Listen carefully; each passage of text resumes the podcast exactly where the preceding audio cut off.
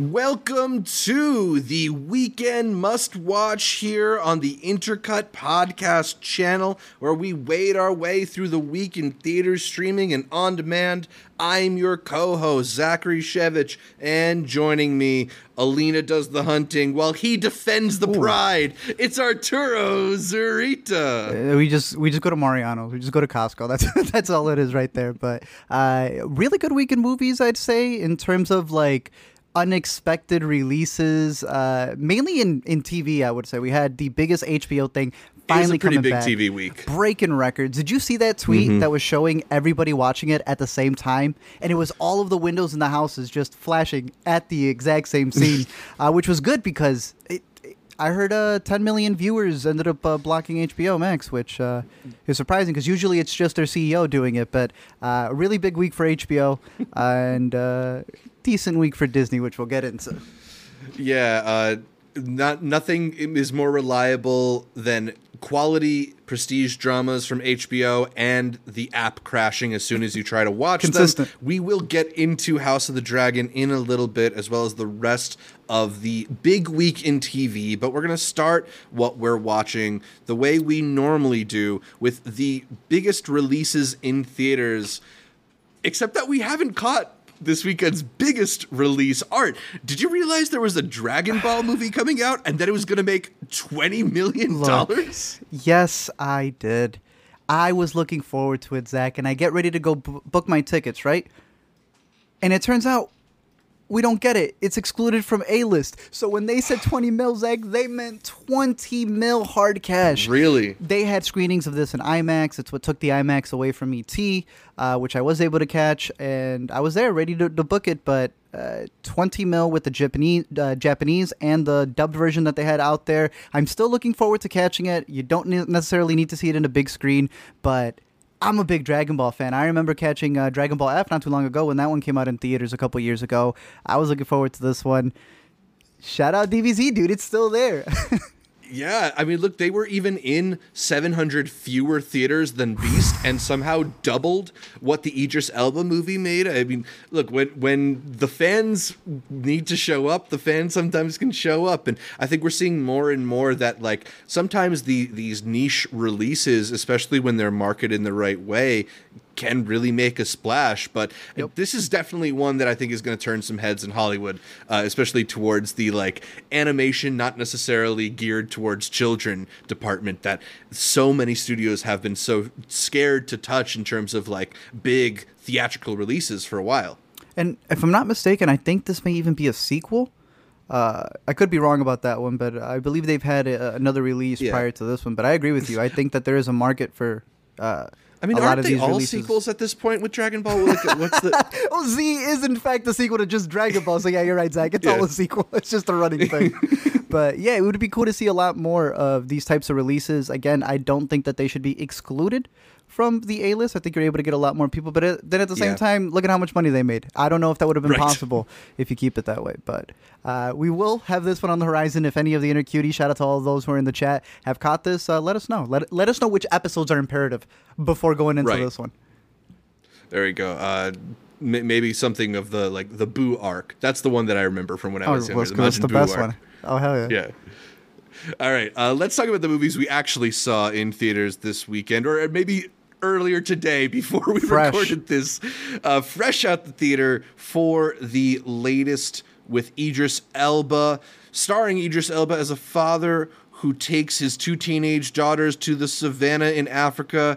Beast finds them all hunted by the jungle's apex predator, a massive rogue male lion. Art, we've had films about shark attacks, films mm-hmm. about bear attacks, films about wolves, piranhas, and birds attacking too. But did the king of the jungle translate to this genre well? Ah. Decently, not well though.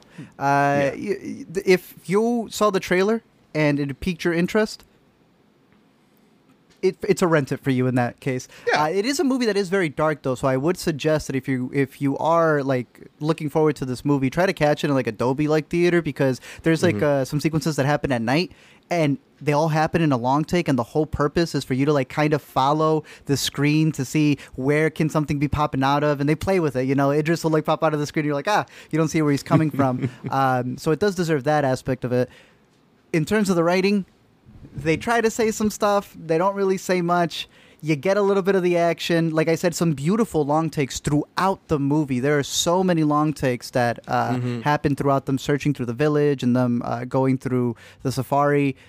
But Yeah. damn This is does almost- it get really dumb dude this is almost the opposite of the Michael Bay approach to action filmmaking, where instead of just like chopping it up to like crazy, they they really do linger. And there are, it's not like Birdman where there's like one cr- incredibly long take. I don't know if any of the takes are so long that you would like uh, be surprised by how long they are. But it's a movie with probably like between five and ten shots that go on for a full minute yes you know? And i think some of them work better than others. There's some where like you get that children of men feeling of like escalating action and tension. Like i think the one where he's trapped under the car is one where you're like really uh, on uh, on the edge of your seat. And then there's a couple others where it feels a little bit like they're kind of stalling and Yes. they, they could maybe like cut around some of the searching uh-huh, for, for, stuff for certain medical supplies, you're like, okay, we're gonna take our time. I was saying long takes, and I was saying they're taking a long time to find a lot of the stuff in here. There was also you had brought up Children of Men, which I mean, you're bringing up the epitome of uh, Right. long takes, especially when you're in a car. Uh, that does a beautiful uh, thing when they're inside of the vehicle, so you can see everybody's reaction. Oh, the one in this one is probably the worst of the worst. Please just cut. If you're not going to switch the focal length, I don't want to be this close Yeah. to Idris Elba, not knowing is his foot in the lion's mouth. Like there are somewhere, Right. yeah, it, it loses its touch. But I still found them intriguing because I'm a sucker for long takes, and I think it does a really Mm-hmm. good job of having you uh, like capture a lot of the scenery that they're stranded in. Totally, but if you're making the lion attack movie, you want to see when the lion attacks. Yes, sir. Right, or like how there. There's a couple moments in this movie where the actors will say, "Ah, it got me," and that's pretty much the only way that you know that they were injured in that moment. Do you? Um, Because later on they're running. right, right. Uh, and there's also this like final sequence that I don't want to spoil, but like It's right there. You know, they introduce the thing that's gonna end it, and it's sitting there, and you're like waiting. And you know what's going to happen for like a full minute before it does. It just takes a lot of the tension out of that final beat. I don't know. There's elements here for sure that are that are interesting, but I don't think they ever made the threat of this apex predator have like some kind of logic to it, some kind of like rules to it in a way where it didn't just kind of feel like random attacks and their their escapes also didn't feel random in times, right? Yeah. Like it just I think y- you know, we just saw another survival horror movie last week and talked about it in Fall, and while they're obviously very different movies, Fall similar. is a good Fall is one that does a really good job of like continuously finding new twists on its situation that feel feel like clever and feel different and, and keep you going. Beast didn't have as much t- ingenuity. I felt like it felt just more like typical kind of like monster attacks and it, action, the kind of boring action filmmaking. It's not the worst, but it's yeah, definitely more of like a see it at home, rent it, stream it kind of thing. For sure. Uh, and you mentioned Fall. I was surprised how much of this movie, especially in the latter half, is a trapped in the car movie. So Yeah.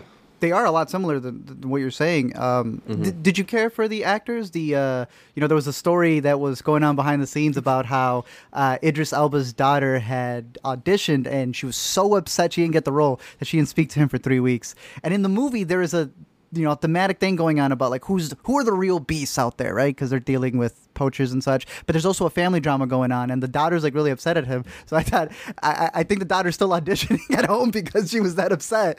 Um, i don't know if that played into it uh, into it anymore if you preferred that storyline Um, I mean, it was it was funny to see, and like I, I guess I'm a fan of like nepotism not being rewarded in some ways. But uh, and, I mean, I thought the actresses that played his daughters were, were fine and were were maybe inter- interesting in parts. Uh, particularly, I think Iyana Halley, who played Meredith or, or Mare, I guess Mare. as she likes to Yeah, be called Mare.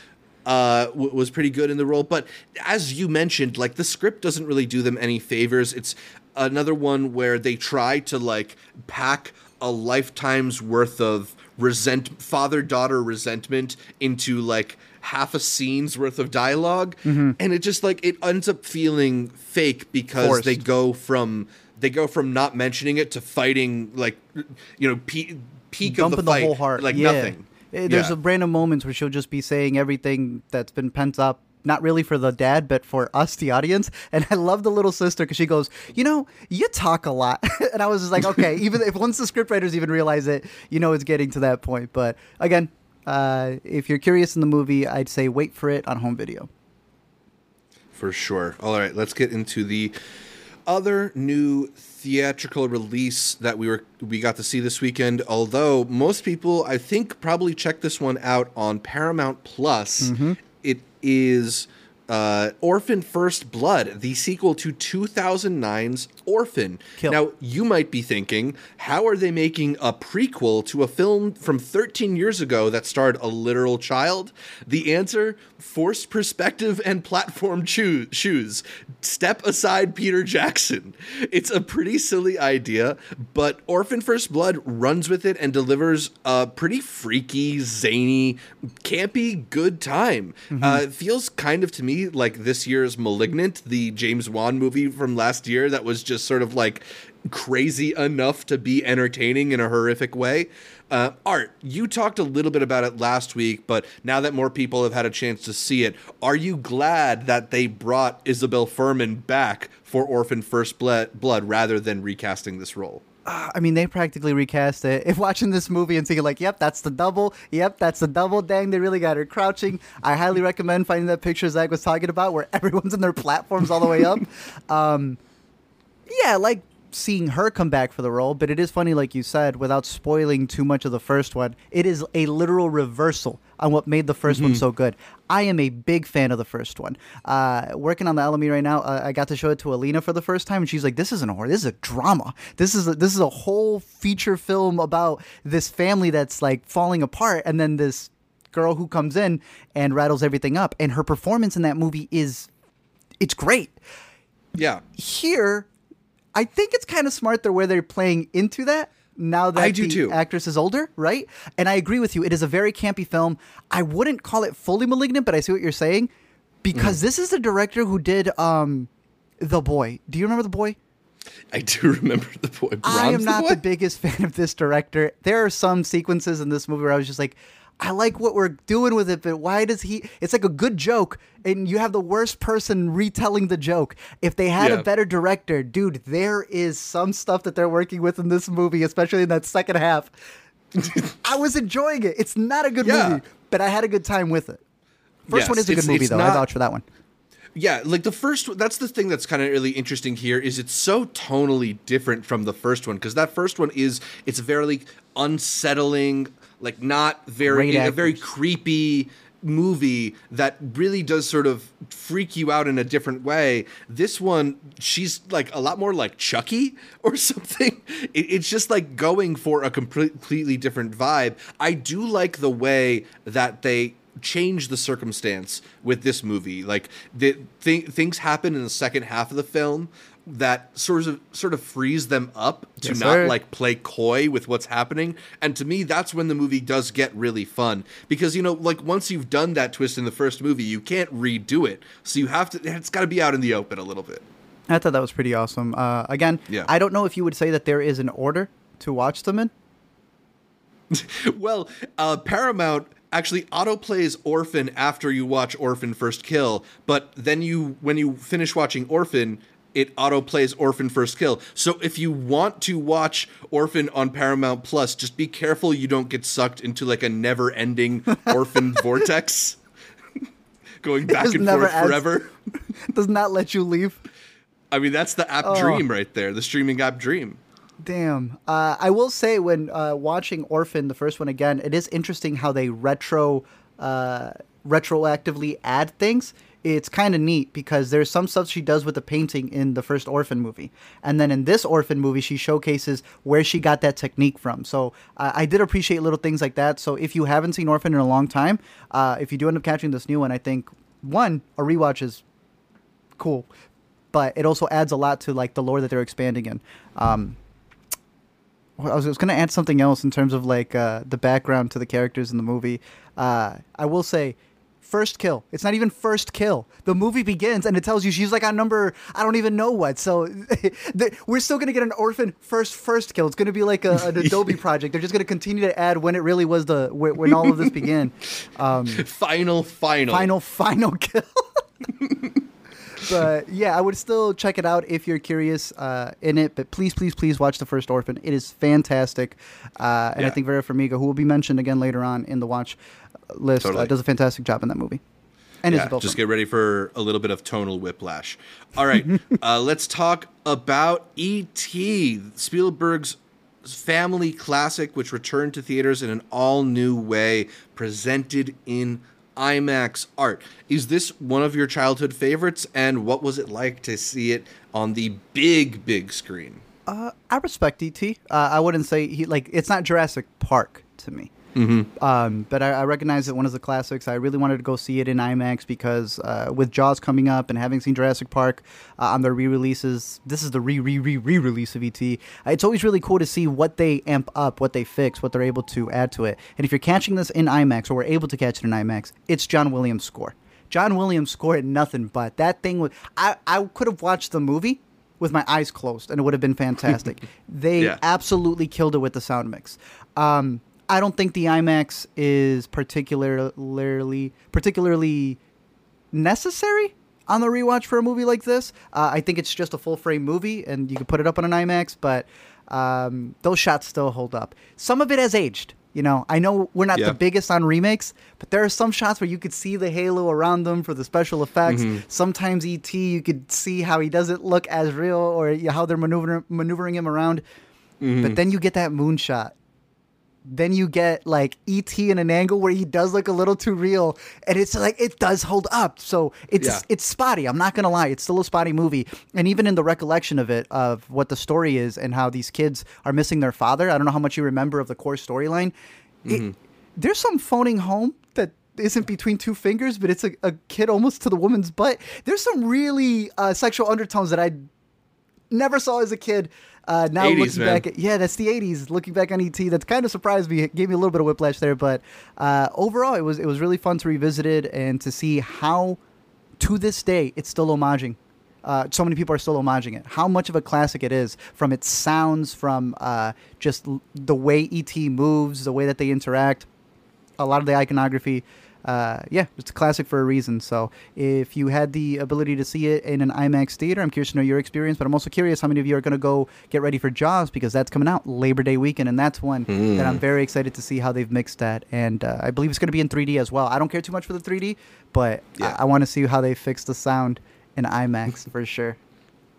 Yeah, very exciting too. Um, I think I actually prefer ET to Jurassic Park when I was, or still kind of like that's that was the one that I had the nostalgia for growing up. Uh, And Okay. may, maybe just I caught that one at the right age, but Decent. yeah, that's always been my favorite of the uh, family Spielberg ones. I think. Another thing I'd say is, uh, you know how there's that Easter egg that ET appears in Star Wars. Yeah. So, like rewatching the movie, the way he interacts with what's his name, showing him all the toys, he Right. kind of looks at them like he knows them, and I was just like, interesting. okay, so it's a much bigger world, and I started making. I want to make an Easter egg explain video for something that's been out Right. since 1984. Uh, but that was a cool little touch right there uh, between filmmakers. But ET, the extraterrestrial, uh, I think it's going to hold Very up, cool. Zach. I, th- I think people look forward to this. Yeah. People might people might talk about that one that one day. Yeah, I mean, I think when you're talking especially about the effects and how some of them don't hold up, ultimately when the filmmaking is as good as it is in a Spielberg blockbuster.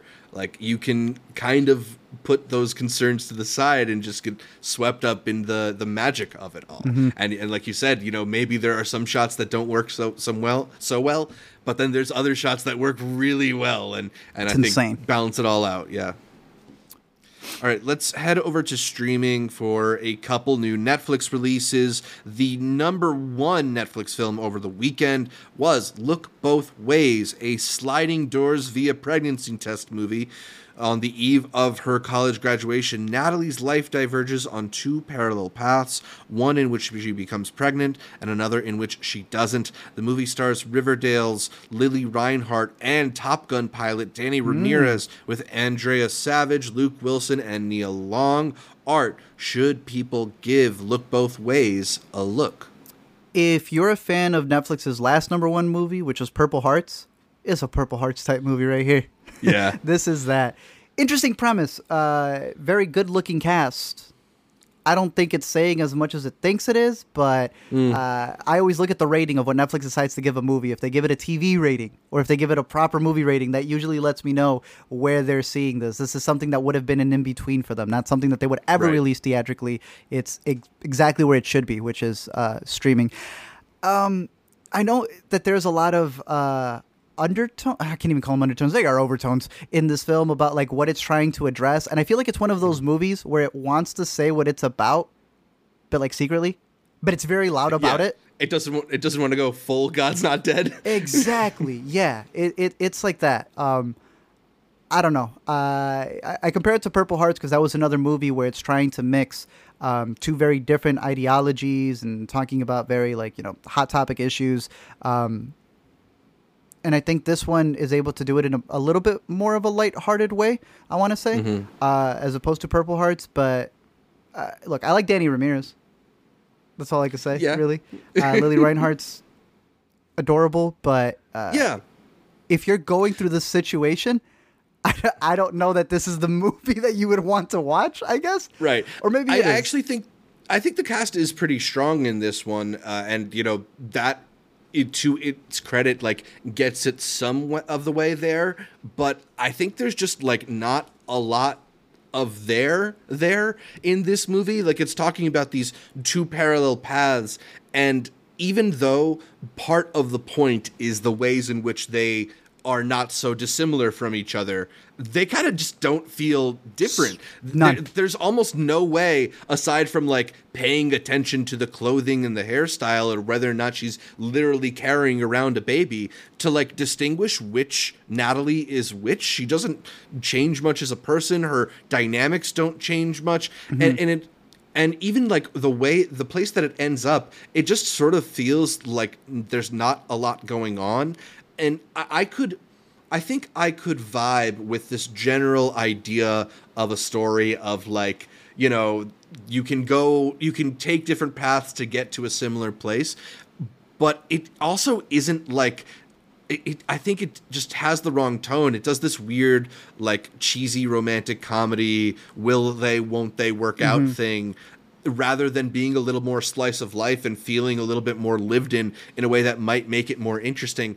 I don't know. It just th- there's just not a lot to hold on to, not a lot to probably relate to other than the broad strokes of the plot. I, like I said, I liked some of the cast here, but that's not enough for me to recommend this one. Interesting premise, though. I think someone could do something good with this. But like you said, Yeah. it's always when they meet up. They're not just meeting up at the end. It's every like five minutes they find themselves in the same position, regardless of what path she chose.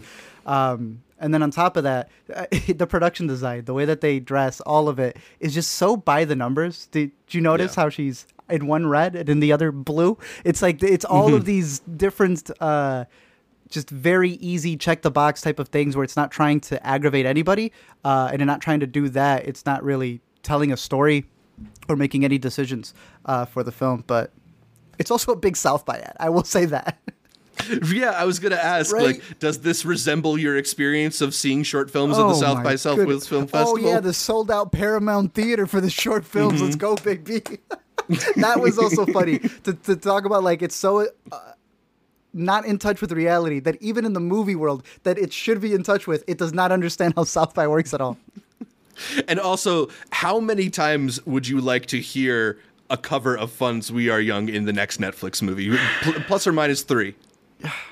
I, I I'm not gonna do the over or under because I'm gonna lose. I feel like that's the one licensed song that they've been able to get, uh, and, and I think they also had Three times. KFC in this movie as well, uh, which has been the staple for Netflix. So it's gotten to a point where like us YouTubers use the same royalty free music. Netflix is doing Yeah. that with anything that gets a TV rating. Yeah, I don't know. Uh, not not enough there there with Look Both Ways for sure. Even if maybe there's some interesting things about its plot. Uh, but let's go to the other new Netflix movie. In the next 365 days, a potential end to the 365 Days trilogy, the latest pseudo erotic romance based on the Polish books Art, you ventured into the 365 Days franchise twice before and came out disappointed in humanity each time. So I have to ask is this some kind of punishment kink at this point, or, or what's going on? I believe so. They don't even wait. They didn't even wait 365 days to Nope. give us the next one. So, uh, I think I'm done with the series. I, I'm tired of being edged by them, is what I will say with all of their endings. So, next. All right, let's go to TV because it was a big week, both for premieres and finales. Let's start with the biggest premiere in a week full of them. Mm.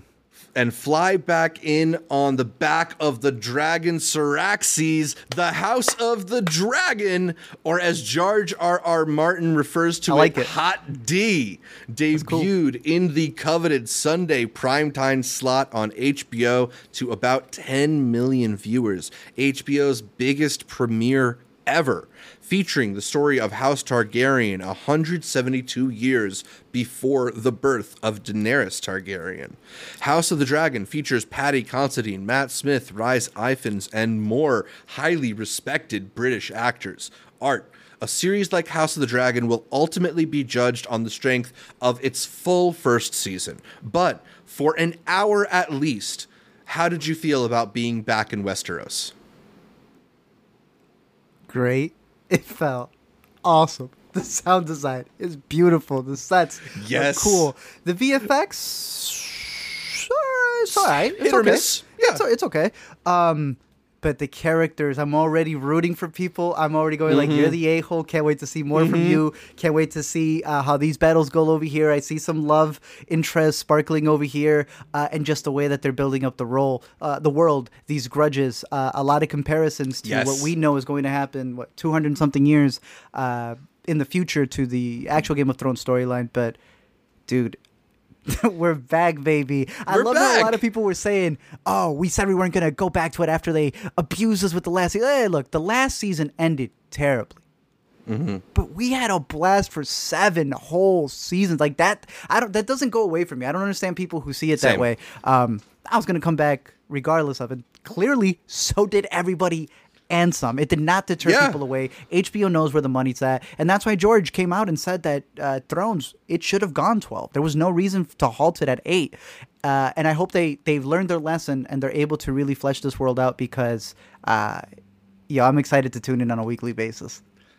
I am too, man. I, I missed the appointment Sunday viewing. I missed the communal watching experience. I missed everybody going crazy on Twitter at the same time together. It's it's fun to be back here. Look, I think a lot of people when they talk about the things that Thrones did well when they were doing them well is they talk about the the violence and the sex and the dragons. But really what it was that I think separated this show from so many other fantasy shows was that it was a politics show like mm-hmm. woven into a fantasy setting. And they clearly understood that in the House of the Dragon because they're the real drama of this show happens in those small council meetings when all the big players, all the important people sit around and and make the decisions that affect the world and affect these characters. Uh, I think they've just done a really smart job of calibrating this in a way where you are thrust into that dynamic. And like you said, you Yes, you can pick up allegiances. They cast this one really well. You know, I was a little bit like unsure about the casting of Paddy Considine because he's actually one of my like favorite underrated actors, but he's not somebody I ever really imagined in the brutal world of a Game of Thrones. And then you see this pilot episode and he's so heartfelt and he's so forlorn and he's clearly wearing the weight of the world on his shoulders as a king. And it's like, okay, they cast Paddy Considine in a Paddy Considine Yes, part. sir. Perfect. They brought Matt Smith, a dude who loves to play assholes, to play the biggest asshole in Westeros. Awesome. Let's go. Um, I, I think they are just they've clearly calibrated this thing well to to kind of uh, bring you back into that feeling that we all really enjoyed and, and like you said you know it was really magic for a while there and eventually things fell apart but those i think those were benioff and weiss problems and this isn't a benioff and weiss show There you go. But do you also believe that the Benioff and Weiss positives were also what gave a lot of the flourishes that we enjoyed from Game of Thrones? Or do you think that having the same team and like line producers and such here can still carry that?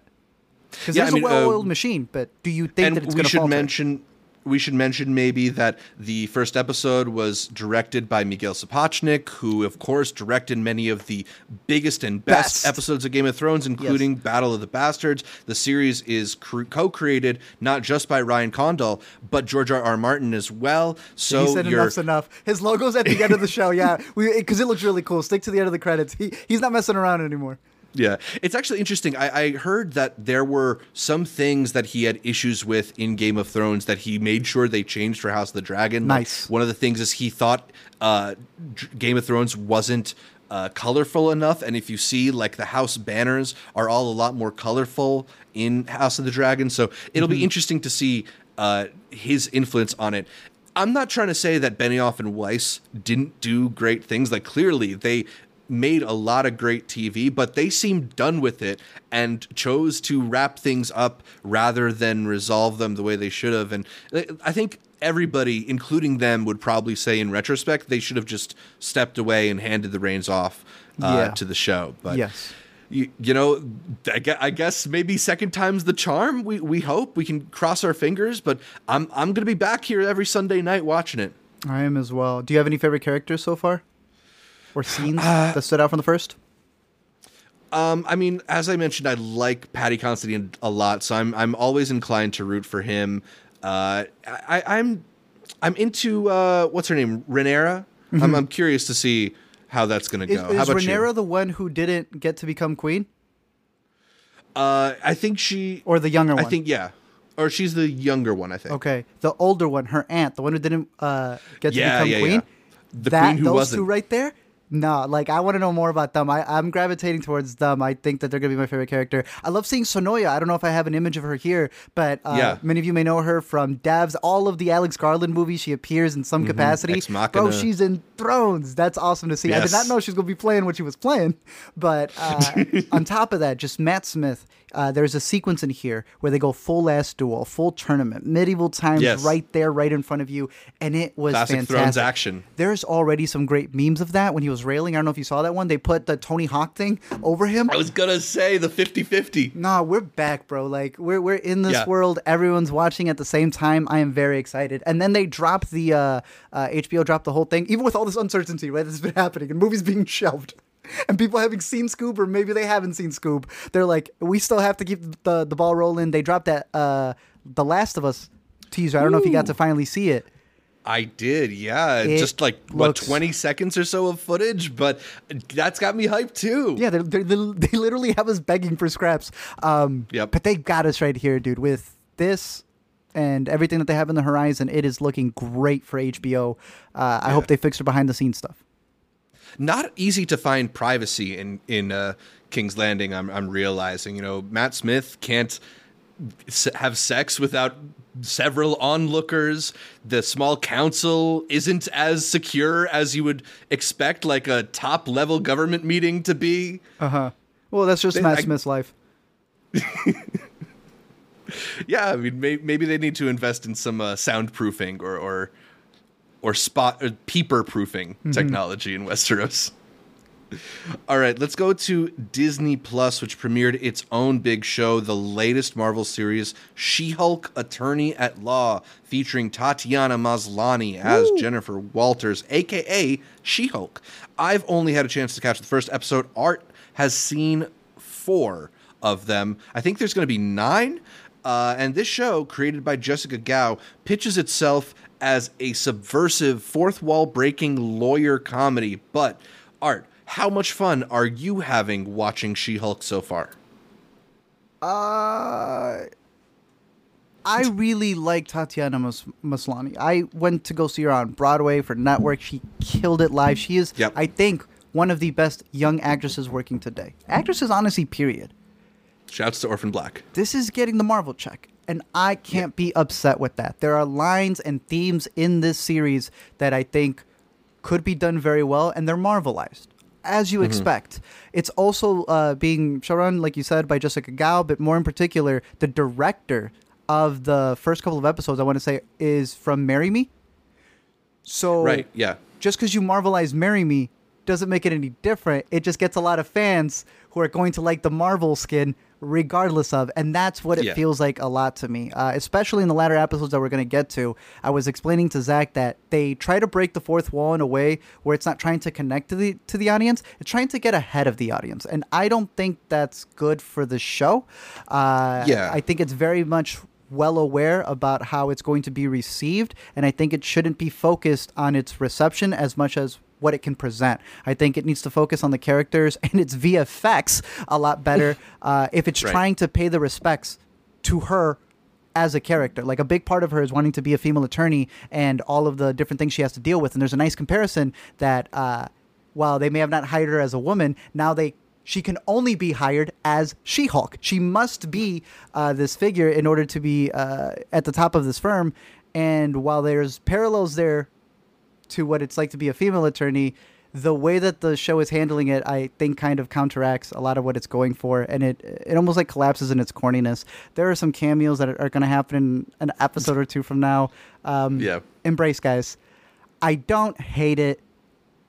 I, I'm there to support my girl. you know, I was there. I was Yeah. there to support our boy for Moon Knight. That's they're getting us with these things. You know, they're casting Mm-hmm. people who we know we, uh, we like, and they're hoping that uh, they don't have to worry about the writing. That we're just going to add all of their other performances and the drama they were able to do there, and that it's just going to carry on here. Yeah, they got to hold their weight in all the other departments, in my opinion.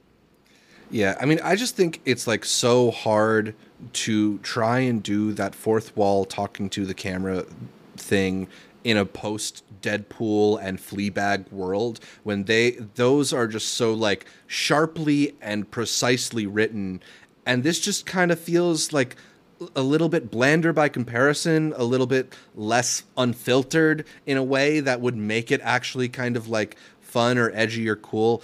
Uh, in the very, very beginning of the show, very beginning of the first episode, she's like talking to the show and she's like, she, she makes a joke about, oh, you're turning, you're tuned in for a lawyer show. And I think that's one of the things that you're talking about getting ahead of itself. It's like, you haven't even shown me anything yet. I don't know what kind of show this is, let alone whether or not it's a lawyer show. Like, write a different joke. Don't just say, "Oh, this is a lawyer show." Like I know it's a lawyer show. That's in the title. Yes. I, exactly. It spends a lot of the fourth wall breaking trying to justify itself, and it's like, don't justify yourself. Yeah. Just show me why you're so good. And it's like, yeah, but you got to understand, you, I'm gonna get hit with it. No, no, no. I know you're gonna get hit with that regardless of you mentioning it. So just focus in on give. Where's the good attorney shows, or, or what's the case that you're taking? What Zach? Once you see the cases she's taken. Hey, We're not the ones treating you like a joke. The way they're writing the, the series kind of makes it feel that way. But there's, I don't know, there's a there's a comedic balance they're trying to uh, balance here, and they're just not. I like how uh, Bru- shout out Bruce Wayne in the chat was talking about was it Bruce Wayne? Let me see. Make sure I pull this up correctly right here. It was Devesh who had mentioned Honor Society that just came out a couple of weeks ago. Um, the way she breaks the fourth wall there is how they should be breaking the fourth wall here. Uh, Being able to play with what's going on in the scene, regardless of what the Twitter talk is going to be after the show. Uh, so that's a great example of the fourth wall breaking still being able to be done well. Just because Deadpool did it doesn't mean that they're the only ones who could do it. Right. Right? Deadpool wasn't the first to create that either. It just knew how to do it very well. Yeah. I think She Hulk needs some sprucing up in the writing department, and it can be well as well because you have a fantastic actress. Don't don't lose sight of her. I guess. Yeah. We'll see. We'll see how it turns out as the season progresses. Uh, but let's move over, at least very briefly, to HBO because Nathan Fielder's wildly experimental reality comedy show, The Rehearsal, came to a close over the weekend on HBO with a pretty divisive final episode. And I think we both want to talk about the show in full detail. So we're going to do an after credits following this stream. But for the people who haven't yet watched The Rehearsal, Art, is Nathan Fielder an evil mastermind or just plain evil? A lot of people think uh, I got you, Zach. I'm gonna repeat this again later. A lot of people think he's playing God. He playing the devil. He's playing the devil. It's it's I mean, I don't know, it's just You know it's he is Zach. mischievous, it's deceivous, deceiving, but I do still find it to be genius level stuff. And I kind of feel like a lot of the things that the show is being critiquing critiqued for right now are things the show is trying to critique about other shows. I, I think it's a little more aware of these issues than maybe some people think it is. Um, Right. But regardless, it was a fascinating, fascinating season and a absolutely fascinating episode. The probably the episode I won't be able to forget is that finale. Uh, I'm sure a lot of people won't be able to forget it, but yeah, I'm, I'm looking forward to talking a little bit I'm, more. I'm looking in forward to talking with you with about you it. as well.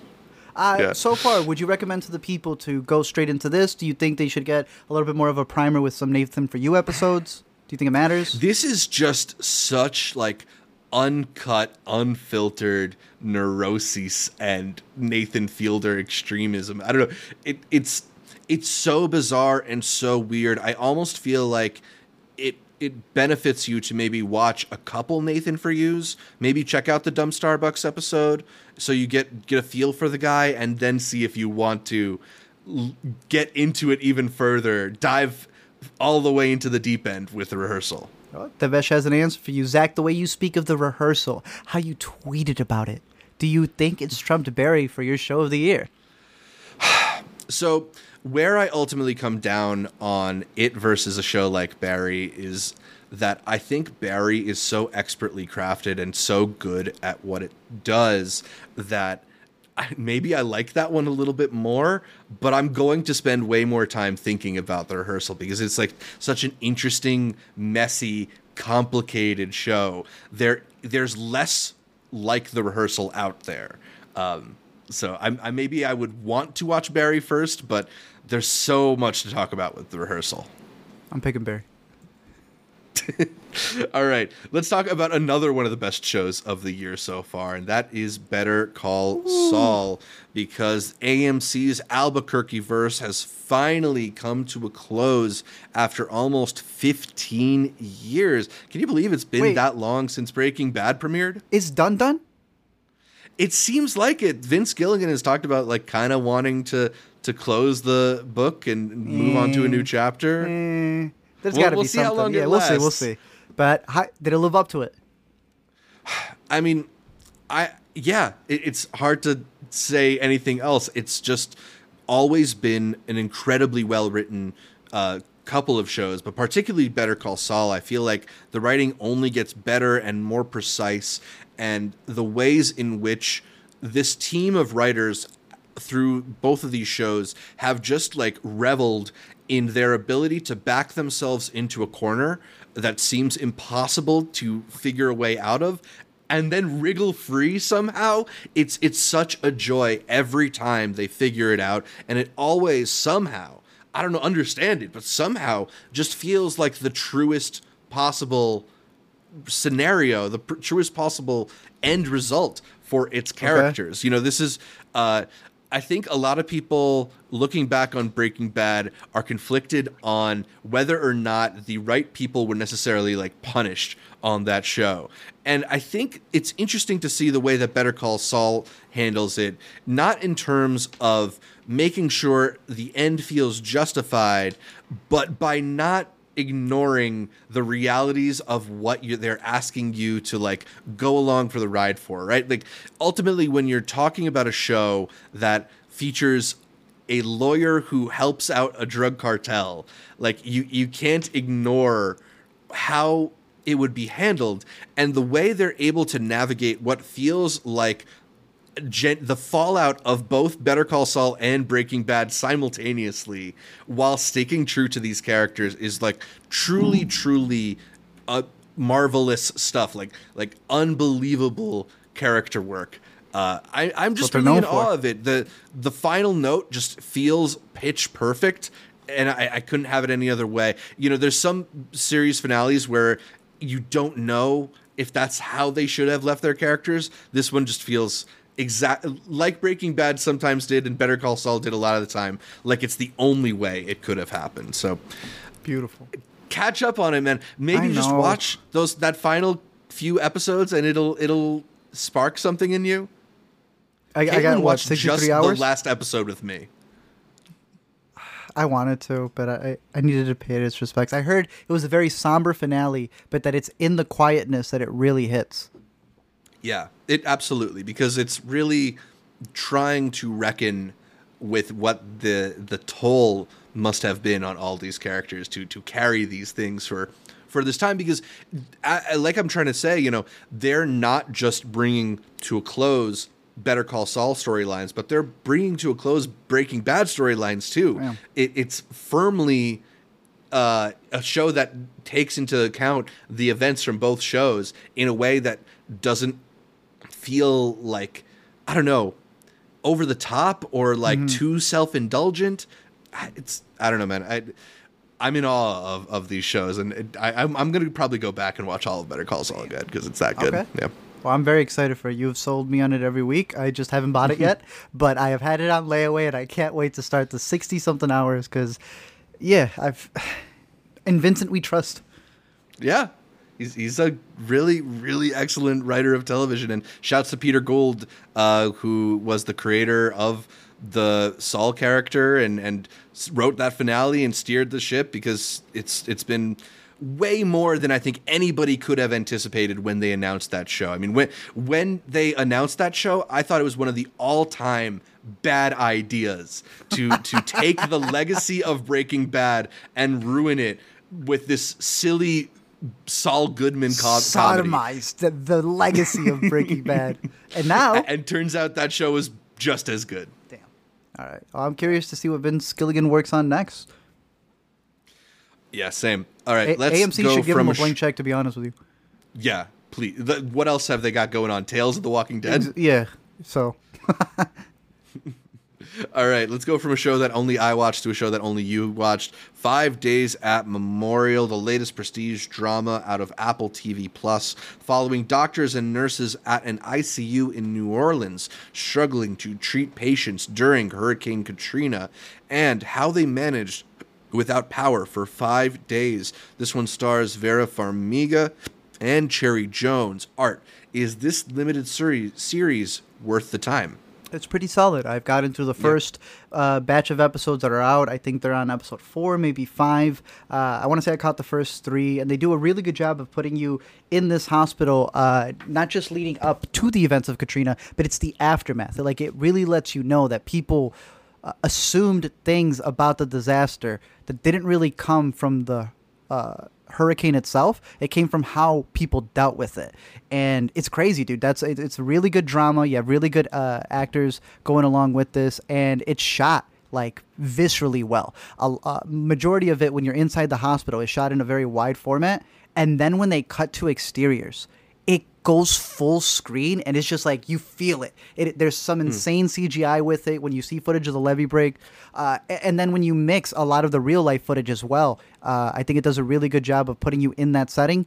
Uh, we're also at a time where HBO is going to be releasing Katrina Babies, a documentary that premiered at Tribeca, um, and then a couple of other ones that I know are on the horizon, where a lot of people are looking back right now that it's been over 15 years, like practically 20 years since the incident, to see all of the fallout and uh, the repercussions that are still being felt to this day. So, uh, for a drama that takes place in real time, um, I, I think it's hitting all the marks that it needs to. So uh, it's on Apple TV. It streams beautifully, and all the performances all around have been really fantastic. So put this one on your radar and brace for it, dude, because it, it it hits. It's pretty good. Hmm. Yeah, I mean it.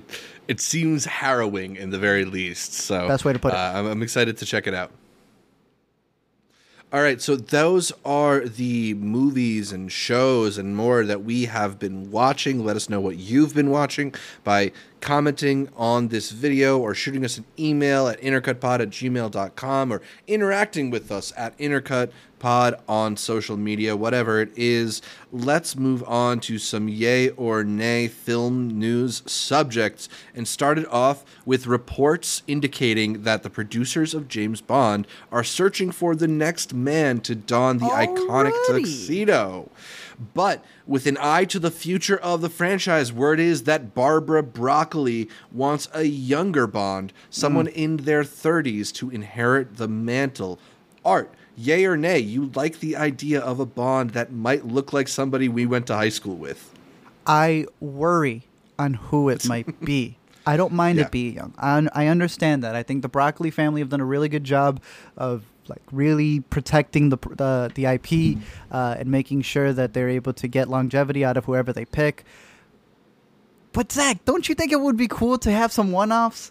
I think it would be really cool to see an old man Logan type of James Bond, someone who's retired, uh, a different James Bond uh, that you know people wouldn't like in a third movie because they've been invested in it. But you could do a single type of story with. You could do a different type of medium that doesn't have to be movies. Now that MGM has been bought by Prime, I'm curious to see what are they going to switch up. What are you know what else can they do that's new that they're going to be able to incorporate. Um, I don't mind the Bond being older. I don't mind the Bond being young. I don't want the Bond to be Tom Holland. No, no, no, no. I will go on a campaign Yeah, for sure. for it to not be Tom Holland. Uh, do you have a uh, a way you're leading? Because I, I feel like it may end up being someone who we none of us are even guessing. Well, that's the thing is like so I I don't mind the idea of a young Bond, although I don't want to be stuck with one James Bond for the next like 20 years, which seems like maybe their goal in casting somebody who can age into the part a little bit and won't be like Daniel Craig just like looking for the exit after two movies already. Um, but, you know, the the news that was dropped recently came with the uh, tidbit that they'd apparently been looking at Outlander's Sam Heughan, who's 42, and they felt like he's maybe too old for that part. But looking at a guy of like Sam Heughan's profile, he's not exactly the type of movie star who we might think of when we think of like our ideal James Bond. Like maybe we can do a little bit of fan casting and say like the type of person we'd we'd like in the role, but chances are it's going to end up as somebody we've either never heard of or has just been like a bit part in some movies that we've seen. You know. Yeah. So let me let me throw out some names uh, to you and see what you'd like. Let's a lot of people have uh, really trumpeted the idea of Henry Cavill being it, although he's already 39, so that feels like he might Ah, be yeah, he out been- of the range. He looks it. yeah.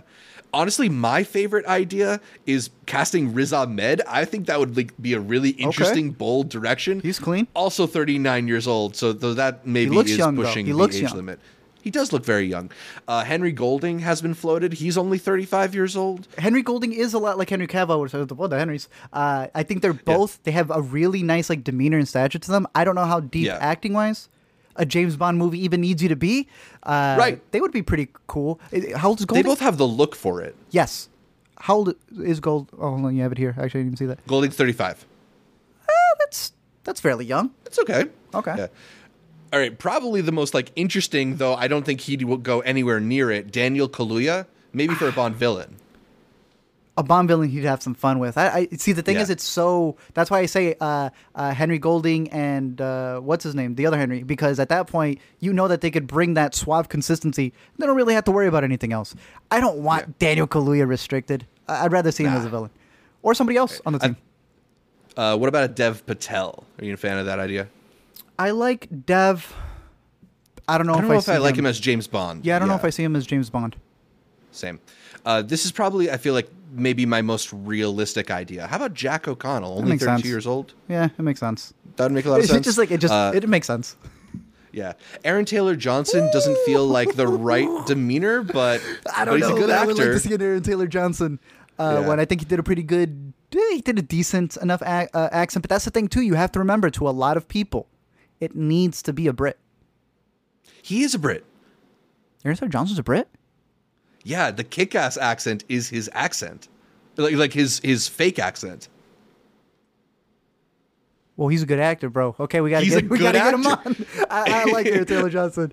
All right, he's 32. A couple other 32 year olds that I thought might be interesting: Nicholas Hoult and Taron Egerton. Although Egerton's already Kingsman, so I like them both, but again, I feel like they're so recognizable that I don't want them to Hmm. get bogged down. I want to see these guys do a bunch of extra stuff. You know? yeah. And then uh, on the younger end, John Boyega's 30, Will Poulter's 29. I, I don't know if either is quite right for Will the part. Poulter's, yeah, Will Poulter's a villain, and John Boyega. I don't know if he's be be willing to do another franchise. That too, yeah. And then I also put Tom Holland here, although 26, me. hopefully that rules him Tell out. Tell me, you really?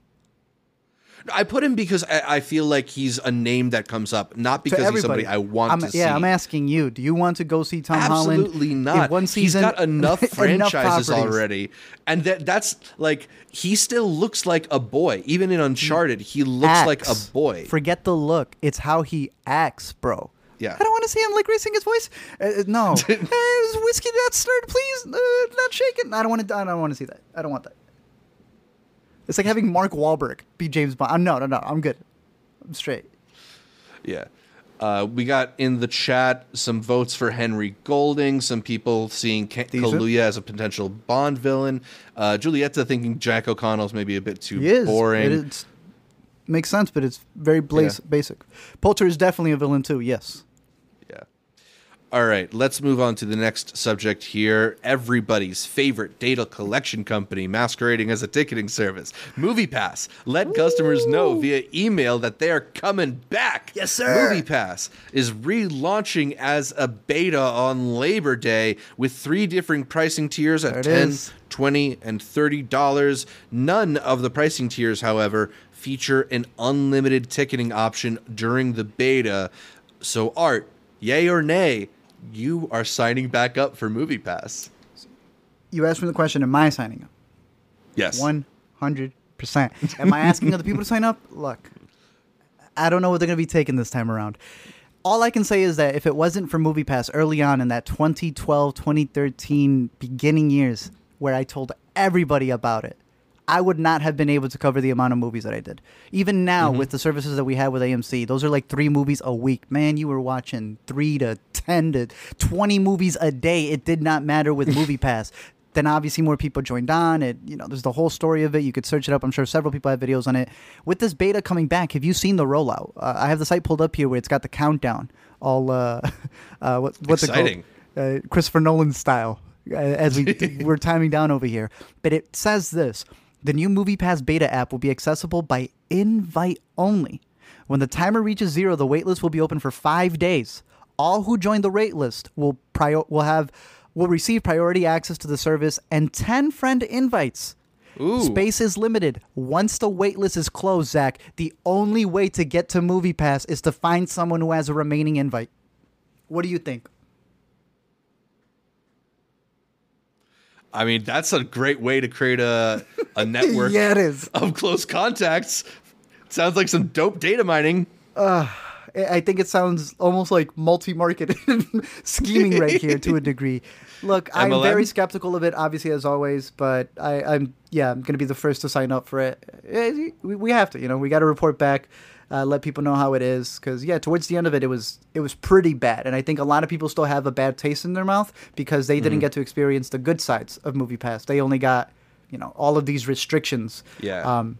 So we'll see. they got into got into NFTs too late or something. Yeah. Um, I, I I'm curious to see, but it's also MoviePass was so good and successful because it was an early adopter. It was around before A List was a thing and, And before Regal, Regal, yeah. had their Movie Pass as well. Uh, so I, I don't know uh, what what it can do in the current film going economy. Do we know if it's going to work at AMC's or at Regal's? Or, That's the problem. Or do we know anything? Towards the end of it, they were like, "Oh, we're going art houses." Like, "You're not going art houses. Just AMC didn't want you. Regal didn't want Yeah. you. They were doing deals with their own stuff with Adam. Uh, like, yeah, you're only going to be able to use it at certain theaters for certain movies. I remember they did surge pricing at some point too, where you couldn't Yeah. check in unless they charged your account for the new whatever movie it was. Uh, yeah, don't forget there was also other ones like Sinemia that stopped right at Avengers Endgame. Avengers Endgame Yep. made so much money it went out of business that exact opening week. Um, we'll we'll see how it goes, uh, but I'm excited to see uh, how they're going to roll it out, and we'll see Yeah, uh, if the prices and- are worth it. I'm going to try and remain hopeful on that one. And then Deadline reports that Amazon is recruiting Birds of Prey director Cathy Yan to direct their upcoming live action adaptation of Satoshi Kon's film Paprika. Art, yay or nay, you think Cathy Yan is a good person for this job? Uh, visually, I think I think Yeah. she does uh, a really good job in blocking, uh, doing a, a good job with explosive colors. The story of Paprika can be very confusing, and Mm-hmm. I don't think it should be dumbed down. And that's my only worry. That may not even Yeah. be a thing on her. That's just on whatever studio, you know, and whatever script they're going going to give her. like I'm I'm generally positive on Cathy Yan, but I think I'm down I'm on. Amazon being the people to adapt this one because ultimately, like if you're gonna do if you're gonna do live action Paprika, it's only gonna work if you make it weird and experimental Super and weird. something that's a little bit like non-mainstream. And I, I think Cathy Yan has that ability from her her previous work, Dead Pigs, but I don't know if. I, I don't know if Amazon would allow that, and and if you're getting a watered down version of Paprika, So what's the like you might as well just watch Inception. That's probably going to be better. Amen. All right, so those are our news stories for the week. Let us know how you feel.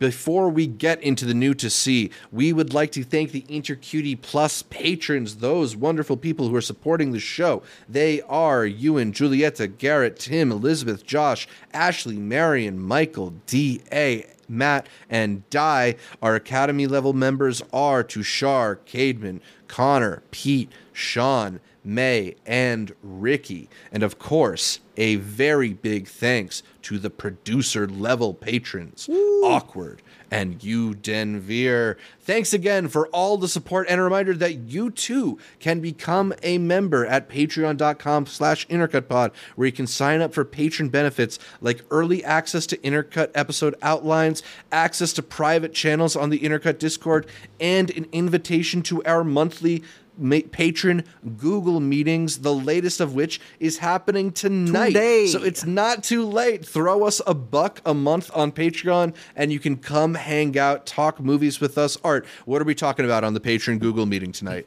Uh, we have a lot of stuff dealing with movie news because obviously TIFF and a lot of festivals, the Emmys are in the horizon to talk about. But we have a bunch of brackets that we're going to be recording with some special guests coming up. But we have even more special guests because on our Patreon Hangout, we want to do a pre bracket with y'all to figure out Yeah. who y'all would pick as you fight to the not the death, fight till the uh, hangout is over to see who the best actors in their 40s. I want to say is what we have. Yeah. Best movie stars in their 40s. Movie stars in their uh, We'll be, we'll be bringing that bracket to Intercut soon, but we want to see what the uh, Inner Cuties think before we we put our opinions out there. So we'll be talking about that and, And some other some, stuff some, on. some good backups because there is the bracket episode.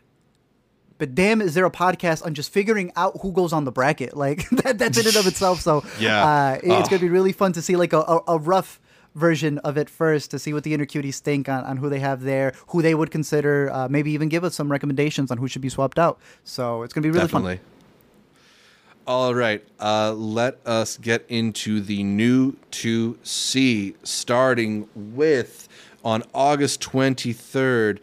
Untold, the rise and fall of AND1 hits Netflix, the latest in the Untold series. You know, we didn't mention the Untold Manti Te'o documentary that came out over the weekend. I don't know if you watched it, but that was high up on Netflix. Uh, they're continuing with their like I feel like they're kind of knockoff thirty for thirties, but some of them are actually pretty No, they're good. decent. Yeah, I don't want to call them knockout. but I see what you mean. They're they're not that bad. Ever since they started with the Malice Yeah. and the Palace one and those, they've been on a run. Mm-hmm. Um, so I'm kind of curious because like I feel Same. like those, the AND1 mixtape tour was like a fixture of our youth. Uh, no, and one was huge. So Yeah. uh, I'm looking forward to this. Uh, and then also on August 23rd, Top Gun Maverick finally, finally is. Yes. hitting VOD.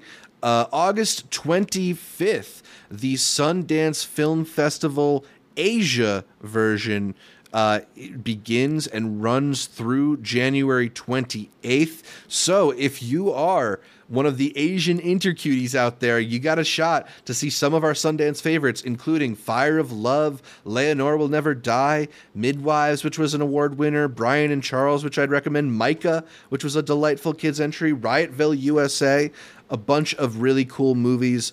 Uh, if if you've been waiting since January to catch up on some of our recommendations, you can. If you found yourself in Jakarta, you can catch some of those films. Uh, also, on August 25th, Peacock's got a couple new projects. The End is Nye, which is the latest project featuring Bill Nye looking at myths and realities from viruses to volcanoes, asteroids to authoritarianism, climate change to chemical warfare. Were you a Bill Nye guy? Everybody, Yes. I think, our age was like a Bill Nye growing Hell up. Hell yeah, I'm glad he's still around. Yeah. Uh, and then Everything I Know About Love, a new series coming to Peacock. Uh, looks like a kind of romantic drama featuring a bunch of young actors, including Emma Appleton, Bel Powley, Marli Siu, and Aaliyah uh. Uh, it's seven 45 minute episodes. So if you got Peacock, you got a few new things to check out there. It's like a BBC also- import. Oh, okay, interesting. Um, and then also on streaming on August 25th is the the debut of Hulu's new limited series Mike, starring Trevante Rhodes as Mike Tyson. It's an eight episode series with two episodes premiering every week. Art, Oh. you excited to check this one out? I am, and I know that there is a counter one happening because the estate of Mike Tyson himself were like, don't approve of it, so they're making their Yeah. own. Also excited to see that, but I like to see when uh, a creative is able to make something without the worry of the subject going, nah, clean that out, don't put that in. Exactly. So I, I am excited for this one. Yeah, and Mike Tyson in particular, like, is such a fascinating public figure, but not exactly one that, like, I think I would want his approval on Yeah. his life story. Exactly. So I'm curious to see how how messy, I guess, they get into the show because his life is one that's full of drama. I- and, I think and a lot of it unflattering. Usually, uh, when they come out, it's because they're in the industry and they know they've seen the script and they know exactly what it's going to be. So they just came out and said, uh, Yep. disowning this one. Yep.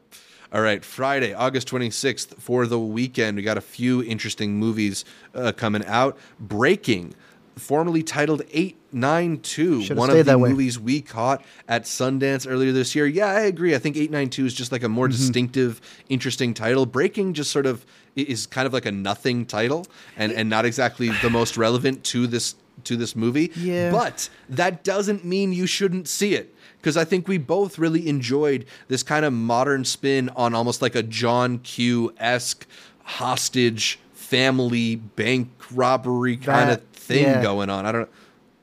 Um, I really Uh, but- enjoyed it. Uh, they sent us a link uh, a little bit ago because I know it's going to be coming out in theaters. And then, if I'm not mistaken, in a couple of weeks afterwards, it might be on Prime. Don't quote me on that, but I know it was the Prime reps who sent it to us. Um, I still enjoyed it. I, I really think that his performance is solid in this. Nicole Beharie's Yeah. performance is really solid in Yeah. this as well. Um, and they did do changes because I really liked how they incorporated 892, the title in the movie and such. And they've Mm-hmm. they've like they swapped it out to be breaking. And there were some lines uh, that does mention the breaking title, but 892 is just so much better. I showed it to my family and uh, they agreed. 892 is a better title. So while Yep. it may seem bland, Zach's right. Give it a watch if you can. Uh, and shouts to the late Michael K. Williams, one Yeah. of the, the great actors, and probably one of his final performances in Mm-hmm. this film. Also, very, very, very good in it. Uh, Funny Pages, the new A24 film. This one is one of the rare A24 movies that's going to be theaters and VOD on the same day. Uh, this one premiered at Cannes earlier this year. Also stars a, a favorite around these parts on Intercut. Chicken Finger Kid, Chicken Nugget Kid, bro, with all the sauces. Zolghadri. He's got all the sauces, man, and now he's got like a dream of being a cartoonist in this very scrappy film. Uh, that's like a weirder outsider coming of age story. I think this is a really cool film about what it's like to be really into a s- particular subculture, right? Like maybe you're you're a skater kid, maybe you're a hardcore kid, maybe like the people in this film, you were like a big comics nerd, mm-hmm. but I, I think regardless, you can you can appreciate what it's like to just have this passion, have this focus that you care about so much more than all the people around you, and kind of feel like you know better because of that than all the people around you, and and just that the whole like coming of age process of of learning about adulthood through your pr- passions is captured well here and done in kind of a scrappy uh, shaky camera style that feels very reminiscent of what the Safdie brothers do on films like Uncut Gems and Good Time. I don't know if it's quite as like tense and and excruciating as those movies, but it's definitely in like it's cousins with them. It's in the same tonal playing field as those movies. Got it on my watch list. Very cool. Uh, another movie hitting theaters this weekend in limited release is The Good Boss. Were you saying that this is Spain's selection for the Academy Awards or, or was last year? We all wanted it to be Parallel Mothers. Parallel Mothers scored up the uh, nomination for you know actress, but this was Yeah. what Spain submitted. They they went with the comedy. It's a comedy drama Yeah. about a boss that I guess nobody likes and just what they're dealing with as he's going into all these different locations. Uh, Yeah, they went with the Javier Bardem movie instead of the one with his wife. Exactly. Um, I highly recommend Parallel Mothers. I still think it should have been the one that was submitted. But again, we Yeah. just got the link for this one. It just hit over here in the states for us. Uh, so I'm I'm very excited to look into this one. Uh, possibly the biggest release of this weekend. I think so. Uh, considering Easily. that this is like a big time for horror movies. This is The Invitation, a film about a young woman courted and swept off her feet only to realize that she's entered a gothic conspiracy. This one stars Game of Thrones' Nathalie Emmanuel. Uh, I think this one was used to be called The Bride. Um, I had both Okay. listings on my my document for a little while. Yeah, I mean, it seems pretty interesting in terms of uh, in terms of horror movies. Not exactly the one that I'm most anticipating, No. but it feels kind of familiar. Um, maybe it's like shades of what is it, Ready, Ready or, not? That's what I keep getting Yeah. every time I see the trailer. And It's out. If you uh, click the trailer, it shows you the whole movie. So Yep. Uh, another film that I hadn't heard of until I opened up my AMC app, but Jane hits theaters this weekend. You said you were reading a little about it. What, what's this one? yeah. uh, Uh, so like? another one that had an alternate name. It's called Jane now, but it used to be called Jane. All capitalized, Zach. So we'll see how Oh, that comes okay. into play into the movie. But it's about this girl uh, played by Madeline uh. I want to say she's from Riverdale, if I'm not mistaken, and how she be- she's like something happens to her because she doesn't get into the college that she wants, so she takes it out on social media. She does a social media revenge strategy. So we'll see if it's on AMC, like you said. Probably keep it on the horizon. All right. Uh, also in also available this weekend on Netflix is Me Time, the latest Kevin Hart comedy. This one alongside Mark Wahlberg about a couple of guys who reconnect for a wild weekend. It looks pretty much like your typical zany Kevin Hart buddy comedy and uh, not one of the particularly good ones, but they just sent us the screener, so we'll hopefully get find back. out soon and yeah, we'll get back. Uh, Samaritan. I believe this one's both in theaters and Amazon Prime Video this weekend. A superhero drama starring the Rocky his himself, Sylvester Stallone, as well as uh, is that Ashtray. is that Ashtray? yes, sir. Yeah. Javon, bro, he Uh, you was excited actually for this a. one? Uh, yeah, I'm excited because I know that Javon was like a boxer growing up. When I was listening to interviews way back for like the first season of Euphoria, he was just like a little kid. and He was like, I was a boxer before I was supposed to be an actor. Um, Hmm. and I think he said he shot this in between Euphoria's uh, season one and two. Um, Oh. For him to be with Rocky, though, I'm really excited. I don't know what Rocky may teach him. So I- I'm curious to see them two in the movie more than I'm curious about the premise of the movie, if that makes sense. I hear that, yeah. But it'll be on right, Prime. And then, okay, cool. Uh, and then the movie that I'm probably most excited for this weekend, the first of my picks for the week, it's the new George Miller film, 3,000 Years of Longing, starring Tilda Swinton and Idris Elba. This one premiered at Cannes earlier this year. A movie about a lonely scholar who discovers a djinn that offers her three wishes in exchange for his freedom aka it's the horny genie in a bottle movie and i don't know man uh, george miller just knows how to do like opulence and excess and and visual uh, and, and visual symphonies Yep. in a way that I think few directors are working on that level. So whether or whatever he has in store, I'm excited to check it out. Same. I think uh, you guys get it first on the coast, and then we uh, should probably be getting all the trickle down after the fact. So. All right, cool. So that's my first pick of the week. What are your other picks for the week? Uh, for me, I'm going to keep it at home. If you have Hulu, I would say go check out On the Count of Three with the I saw warning. that popped up there. Yeah, if you see the trailer, it gives you the warning itself. You watch the movie, it gives you the warning. Know what it's about. Um, Yeah. But I was rewatching Not it. for everybody. It's not, but I will say that on the rewatch, you know, the first time around, it's just you don't find everything else until the end. On a rewatch, you see why the characters make the decisions that they do, uh, and it's a lot more realized than you first realized. So I, I would definitely say check it out. Uh, our boy Chris Abbott, it gives an incredible performance. I will say maybe it was because you know I had seen Easter Sunday and I've been seeing a couple movies where it's stand-up comedians doing movies. I love my boy Gerard. He does come off sometimes. He plays it well, but he sometimes comes off like he's trying to do a stand-up punchline in every single one of his lines. Um, but nonetheless, I, I liked it a, even a little bit more the second time around. It's very dark. Awesome. Um, Yeah. And Hulu's the perfect place to catch it. Abbott Elementary as well. Expanded onto HBO Max. I know sometimes people may not have Yeah. Hulu or ABC.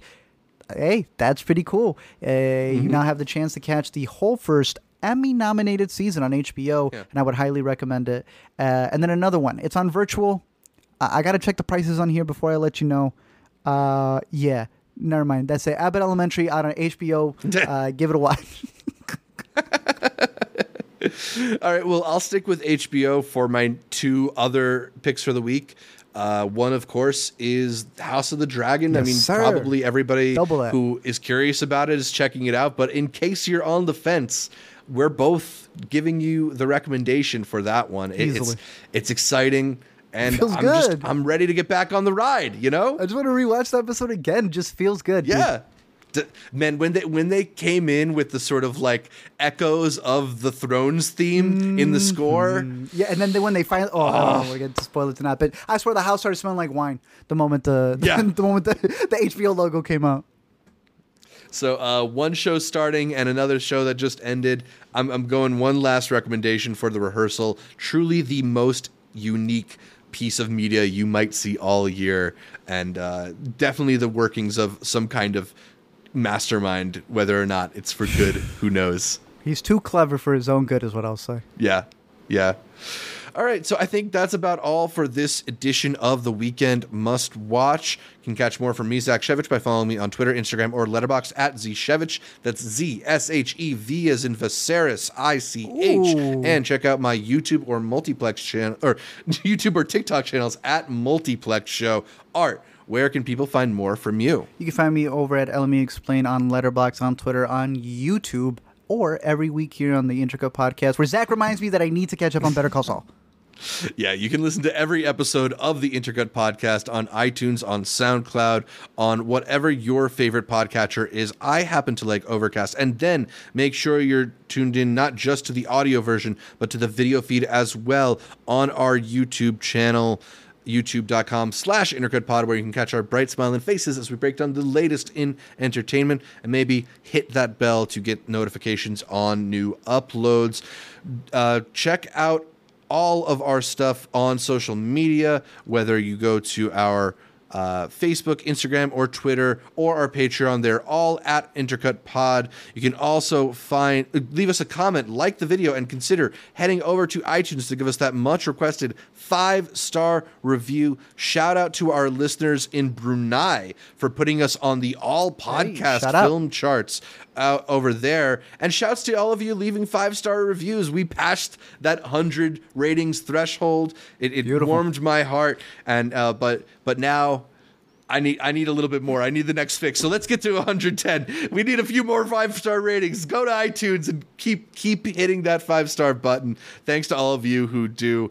Uh, and find updates throughout the week by following us on social media. You can find more from Art, more from me, more from all the guests that we feature on the show here on Intercut. Thanks again for tuning in, and until next time, every artist needs a space to let their inner weirdo out.